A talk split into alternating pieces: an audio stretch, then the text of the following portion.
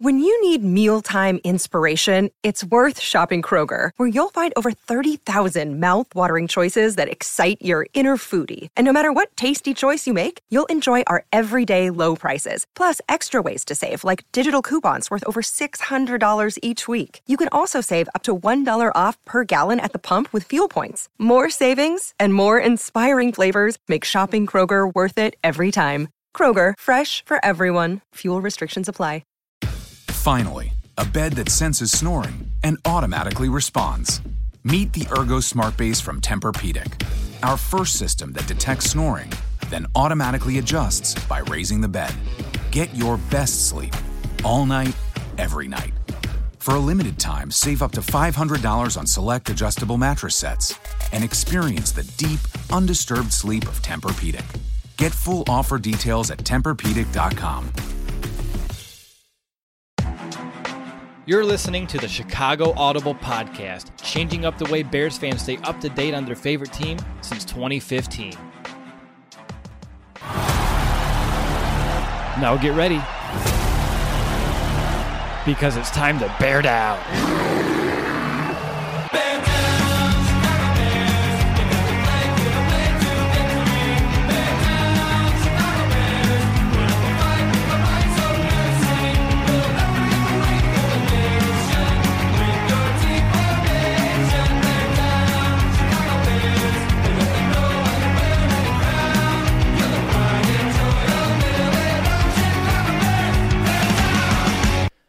Welcome back, Bears fans, to another episode of the Chicago Audible.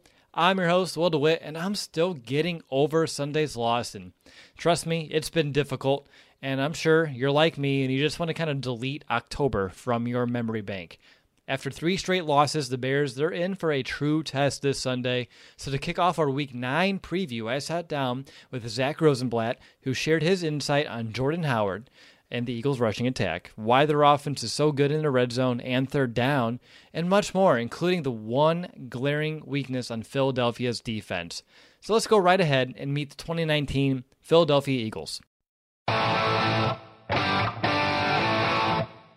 Zack, I want to thank you for joining me today. I know our listeners are excited to learn more about the 2019 Eagles as the Bears. Uh, they're hoping to snap their losing streak in this wild card rematch. It's you know, you've been on the podcast before. I'm excited to have you back on. How have you been in 2019? It's been good, man. It's uh, been a weird season in Philadelphia, just as it's been weird in Chicago, I'm sure. But um, you know, it looks like they're maybe getting back on the right track, and we'll kind of see if that's true against the Bears this week. Yeah, and actually, that has uh, leads me right to my first question because I just want to know the feeling around the Eagles because just a week ago, before they defeated the Bills, you know, Eagles fans uh, they're in a panic the locker room, starting to talk, and uh, players were getting to argument with people on Twitter. But now that the Eagles have defeated the Bills, does uh, the atmosphere kind of change a little bit around you know just the team? I mean, I, I, would say generally, especially in this city, when when the Eagles win, it's like everything's okay, and then if they lose next week, then all of a sudden everything is gonna be terrible again. So it's uh, like the, the range of emotions both in the city and just like even just talking to the players and stuff it, it's pretty amazing. But i will say there's definitely some more optimism. A lot of the optimism has to do even beyond the win. You know they, they should be getting some some some of their they have a lot of injured guys and with the bye coming up i think coming out of the bye they should be a lot healthier and i think that that's kind of why they didn't weren't really that active at the trade deadline today i think they're banking on a lot of these guys like DeSean Jackson tim jernigan Vontae Maddox and Cre'Von LeBlanc and all, all these guys uh, coming back from long long term injuries. So uh, if they can get fully healthy, I think they feel pretty good about themselves. I'm still a little less confident that the Bills game is kind of a trend. I still think they have a lot of issues that they need to address, but um, I think they definitely feel better right now than they did a week ago.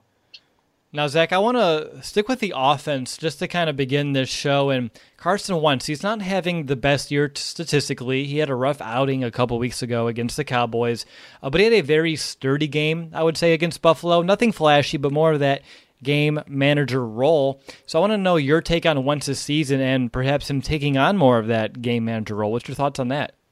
Yeah, you know, it's been it's been a strange season for him for sure because you know he had all this preseason MVP hype and he looked pretty good in that first game when DeSean Jackson was firing on all cylinders, and then DeSean went down.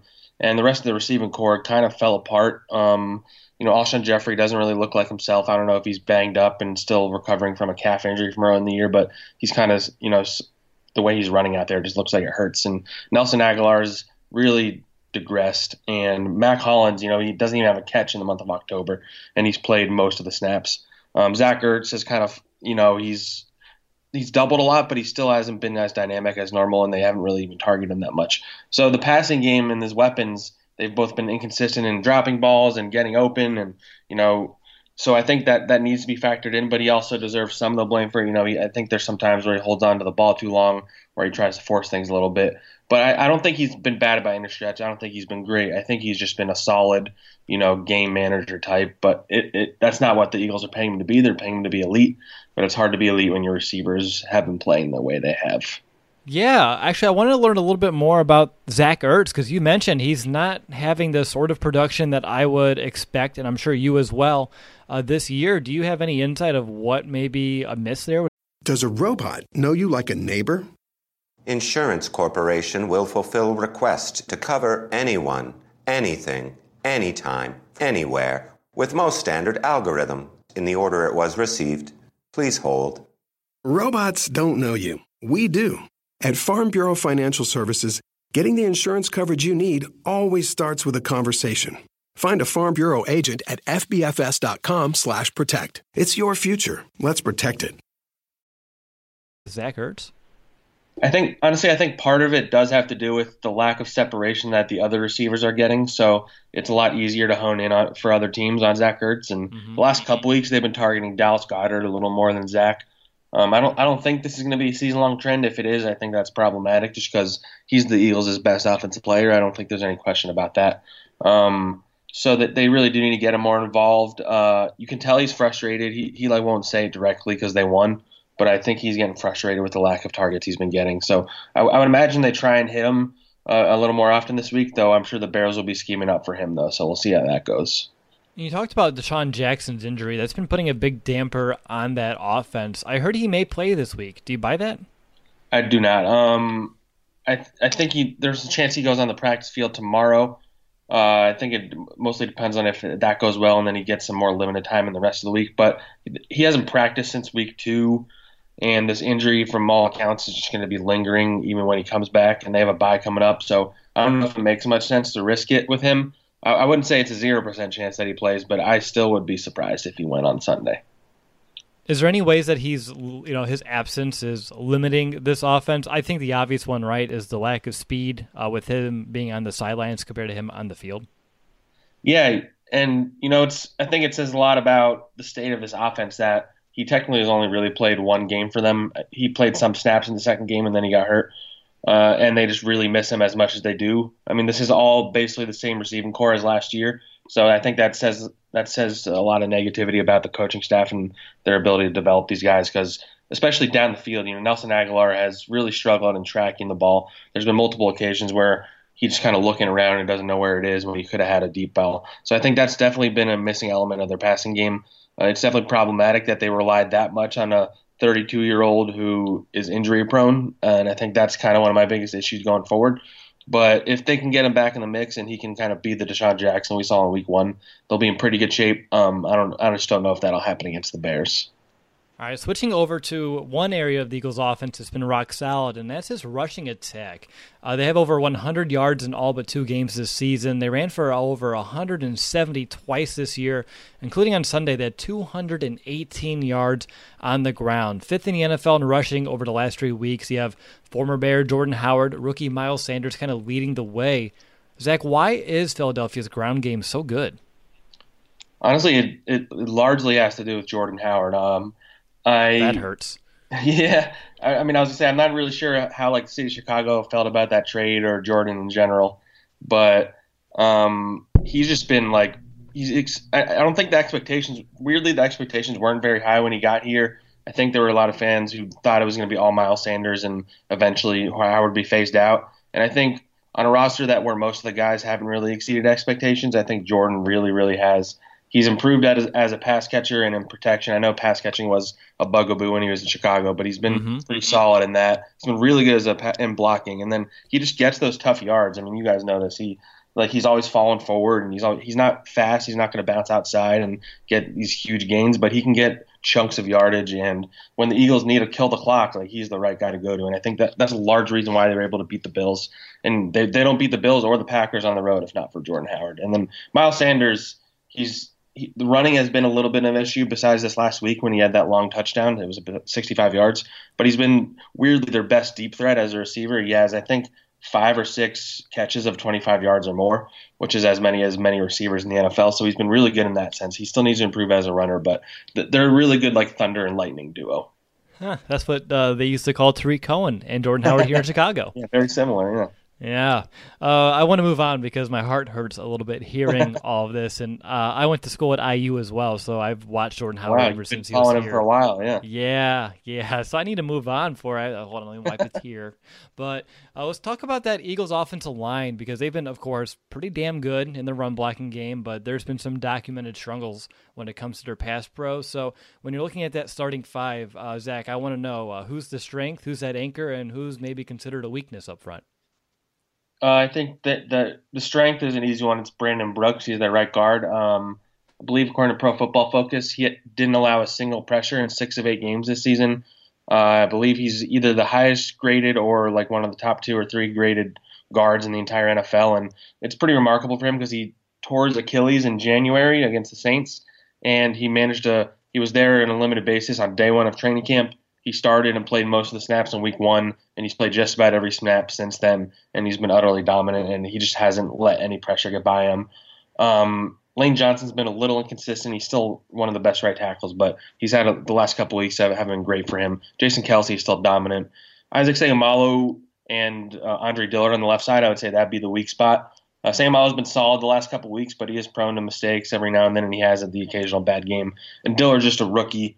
Uh, this will be a third start. He's been okay the last couple weeks, giving up a little too many, a few too many sacks. That's to be expected for a first round pick because uh, Jason Peters, I don't think is going to play this week. So if the if the Bears are going to take advantage of something, I imagine it'll be with Dillard, and I'm sure they're going to be moving Khalil Mack uh, over to that side as much as they can to get him matched up with the rookie. Uh, one last question about the offense. When I'm looking at Philadelphia, uh, they've excelled in two key categories very well. Uh, they're sixth in the NFL in red zone scoring percentage, and they're also second in the league on third down. They're moving the chains on 49% of the time. Uh, what would you attribute the success both in the red zone and third down to? I think that it honestly comes down to Carson Wentz. He, he's an interesting player in that he seems to thrive more on third down than he does on first and second down. And when the play breaks down and when he has to go and do something himself, he does a really good job of it.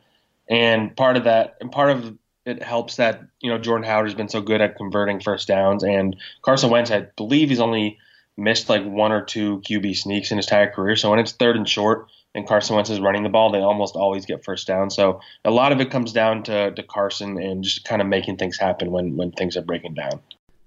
Up next, I'm going to go ahead and get Zack's input on that Philadelphia defense. But before I do, I need to call a quick timeout to tell you a little bit about our show sponsor, SeatGeek.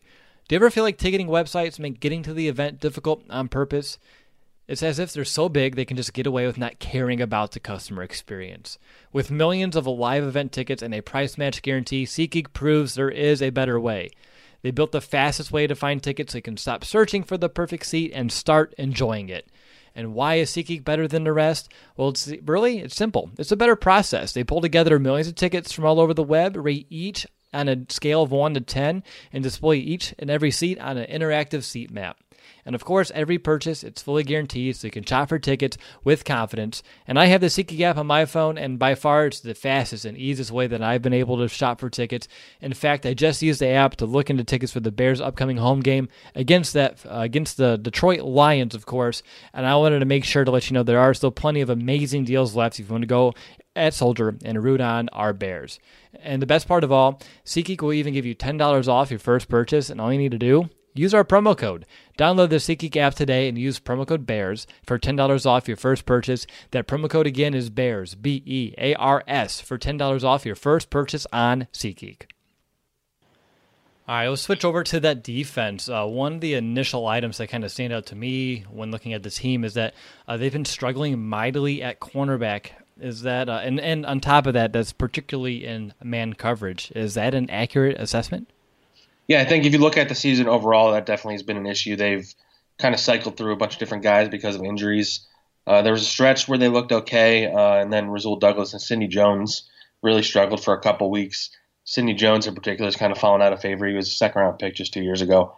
And, uh, you know, then last week they got Jalen Mills back. And then against the Bills this past weekend, they got Ronald Darby back. And both played pretty well against the Bills. Uh, both played pretty. Uh, Jalen Mills played decently against the Cowboys. These are the two guys that started for, on the Super Bowl run. They've both been injured for most of the last year. So it's definitely an improvement, but I would say definitely, you know, downfield passing. And I think the Eagles have given up the most passing yards, touchdowns, and like yards per catch on the outside. And, uh, you know, I don't know if Mitchell Trubisky necessarily scares them all that much, but I, I would say they're they're definitely an attackable secondary. Now, looking at the defensive front, uh, there was a trade this week. You guys traded for Genard Avery. Uh, he's been a healthy scratch most of the year in Cleveland. Uh, do you envision any sort of scenario where he suits up this week and enters the rotation at edge, or is this more of a long term play? Just curious about the trade and if it has any impact this week. Um, I would say he probably is going to be active just because they have enough injured guys that just by default he's going to be active on game day because of all the inactives that will be hugged up. I would be surprised if he played uh, at all. They have pretty deep defensive end rotation right now of a young, a few young guys. I would say he's more of a long term. Maybe in a couple weeks they start incorporating him, but I, I, know they do really like his ability to rush the passer. Uh, what kind of year are some of the big names up front having? You have Fletcher Cox, Brandon Graham, you know, players that everyone knows across the country, and it looks like Philly they're still getting after quarterbacks, you know, better than most. I'd say Brandon Graham is having maybe his best season. I think he has five sacks right now. He's his state. He's uh, remarkably never made a Pro Bowl or gotten 10 sacks. So I, I, know those are two goals of his, and I think he's all on his way to doing that. He was he's been especially dominant the last couple weeks. Fletcher Cox got off to a really slow start because he had off-season foot surgery and he missed just about all of training camp. He was either limited or didn't practice at all for all of training camp or the preseason. And so he was off to a really slow start at the beginning of the year. He wasn't, I mean, Fletcher Cox at not 100% is still better than most defensive tackles, but he wasn't dominant. And then the last two weeks, you're kind of seeing him waking up. And when he's do, at his best, you know, he's kind of. I think Jim Schwartz has said something along the lines of he's the he's the straw that stirs the drink in the Eagles defense. So when he's doing his thing, uh, the rest of the defense kind of opens up a little bit, and it helps the secondary, especially when the pass rush can get things going on the quarterback. Now, prior to last week, the defense they gave up 38 and 37 points, but against the Bills, uh, that was only the second time that they held any team under 27 all year. So, did Philadelphia fix some of their issues, or were the Bills just that bad? Uh, I think the Bills' offense is just that bad, uh, to be honest. But I, I do think I don't think the Eagles are as bad as those numbers you said. I don't think they're necessarily as good as they were against the Bills or Jets. I think they're somewhere in the middle. They do have some problems, you know, in the middle of the field. Their linebacker Nigel Bradham's hurt. Uh, I bet he doesn't play, and so a lot of the other guys are pretty inexperienced. And tackling has been a major issue. We've talked about the cornerbacks already. Uh, the safeties, you know, Rodney McLeod has has been stellar this season. I think he's been even better than he was before his injury last year. Malcolm Jenkins had a couple of not great games on their little losing streak, but he's still uh, you know one of the most important players on this defense. He hasn't been necessarily as consistent as usual, but you know it's been they've been made a lot of small mistakes that lead to big plays, and I think that's why those numbers are the way they are. When you're looking at the game uh, this week on Sunday, besides targeting those outside corners, which, like you said, who knows if Mitchell Trubisky can even make that mismatch uh, favorable for Chicago's side? But is there any other way that teams have been, you know, finding ways to beat Philadelphia's defense? You know, I, I mean, a lot. So their their run defense has been really good. Um, but I think if getting the running backs out in space and getting let, making them a part of the pass game, I think will is an effective way to attack the Eagles' defense. And if, if Mitchell Trubisky can make some make some things happen with his legs, they've had you know Josh Allen had a few plays where he made things happen, and even when the Eagles had him, they weren't able to tackle him. Um, so pretty much the key is you know not turning the ball over against this team and throwing down the field is the main one. But if you can get the running backs involved in the pass game like Tarik Cohen, he could pose a lot of problems for them. Okay, you mentioned Tarik Cohen, and I, know you, of course, you're totally focusing on Eagles all year long, but I'm sure you've peeked over here a little bit. Are you surprised, uh, as we are maybe in Chicago, with some of the regression from a Mitchell Trubisky? I know a lot of our fans are curious from input, you know, from across the country. Yeah, you know, I usually, you I mean, there's a lot of hype around uh, Matt Nagy, and Nagy or Nagy? I always I'm not sure. It's how to say. technically say. Nagy. We say Nagy. I try to say Nagy, but whatever you want. yeah, Nagy. So he's hyped up as you know this offensive mastermind and all that stuff. Great play caller, and so you, you think you know he gets a full he gets a full off season with this new quarterback, and and that they start showing some improvement. Um, I, I, I have been a little surprised by the digression, and I, just from afar, I am curious to see how they approach this going forward. If they commit to him, or if they start looking for another quarterback. And I know a lot of people were all speculating that they should they should go after Andy Dalton today. I don't know how much better he'd be necessarily, but um, it, it definitely has surprised me uh, the digression. Uh, is there anything else on the Eagles that you would like us to know? Of? Obviously, you're the expert on the team, so if there is anything else, offense, defense, uh, special teams that you believe that I and our listeners would benefit from learning more about, I'd love to hear about it. Um, I'm going to talk about special teams. So I, I know kickers are a sore subject in Chicago, but the Eagles kicker, uh, Jake Elliott, has been, you know, he's pretty inconsistent the last couple of years. He's always clutch, but he's been pretty inconsistent for most years. He hasn't missed a single field goal. He's probably going to now that I just said that. Um, but he hasn't missed. He missed an extra point last week with the wind blowing, uh, so I don't think that was his fault. So I think if, it, if, this game does come down to a field goal, I think the Eagles are pretty confident that Jake Elliott's going to be able to convert it. I'm not sure how you guys feel about your kicker though. Uh, I feel pretty good still. Uh, last week was tough. Uh, I'm still getting over how it all ended, but uh, it was windy. I still feel better than I did after the game in January that we shall not discuss. Well, he didn't. He didn't go on uh, Good Morning America the day after, did he? He did not. Okay, that's good. Step up. That's, that, that's positive. We're moving in the right direction here in Chicago when it comes to our kickers. Uh, so one last question. It's uh, you've been on the show before, so you know how I end these things. Uh, first part of this two-part or question is why will the Eagles win? I think the Eagles will win uh, because I think they can contain Mitchell Trubisky and the Bears' offense, and I think the Eagles' running game is good enough to kind of drain the clock, even with this Bears defense, which is is going to be difficult for the Eagles. But I, I think they're going to be able to throw the ball in the middle of the field and get some things going in the running game. And I think they win a close one, uh, with maybe not as high scoring as past weeks. Understood. And obviously, the caveat there would be uh, what's going to take for Philadelphia to lose the game. And that I think comes down to the Bears forcing Carson Wentz to make mistakes. Um, they shut down the running game early and forced the Eagles to pass the ball, which the passing game is just not really that threatening right now and then they, they allow Mitchell Trubisky to not turn the ball over. If the Eagles don't force turnovers, they tend to not win games. All right, Zack. I appreciate all the time that you gave us. I know you're a busy, busy guy over there. So again, thank you so much for hopping on the show yet again, and I hope you have a good rest of your game week. Yeah, thanks, guys. I'm happy to come on. Well, that'll do it, Bears fans. I hope that you enjoyed Zack's insight on the Philadelphia Eagles. Up next will be another edition of our audio mailbag. You definitely won't want to miss that, especially if you turned in a question. But until next time, bear down, Chicago.